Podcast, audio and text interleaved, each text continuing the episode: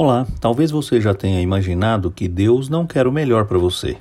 Talvez a sua vida esteja passando por situações em que você deixou a dúvida achar lugar no seu coração e hoje você já não confia mais na direção que o Senhor quer dar à sua vida. É claro que talvez você não tenha coragem de dizer isso, mas suas atitudes acabam mostrando que você não está interessado em saber por onde Deus quer que você ande. O povo de Judá, quando foi levado para o cativeiro, deixou que estes pensamentos achassem lugar no seu coração, pois imaginaram que Deus os havia esquecido. O Senhor então levantou o profeta Jeremias para lhes trazer uma palavra de esperança e renovar no coração deles a confiança no amor e cuidado que ele tinha para com eles.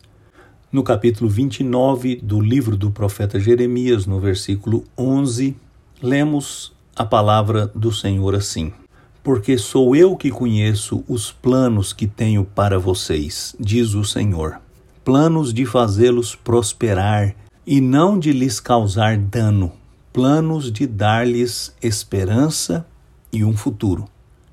Talvez você precise também se lembrar que Deus tem planos na sua vida e que são os melhores planos possíveis.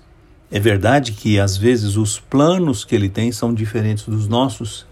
Às vezes ele nos leva por caminhos por onde não queremos passar.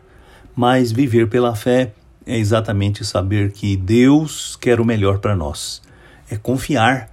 Confiar naquilo que ele diz, confiar na direção que ele nos mostra, confiar que os propósitos dele para nós são os melhores.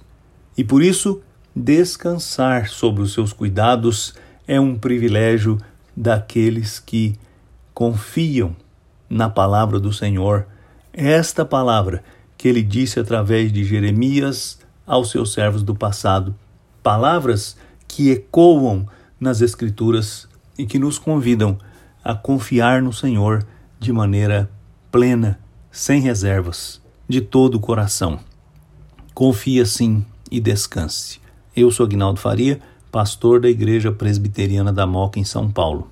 Vamos orar. Ó oh Deus, eu te agradeço porque o Senhor quer o melhor para nós. Ajuda-nos, ó oh Deus, a entender e crer nessa verdade e nos perdoa quando nós nos esquecemos dela ou quando nós não confiamos nela. Eu te peço em nome de Jesus. Amém.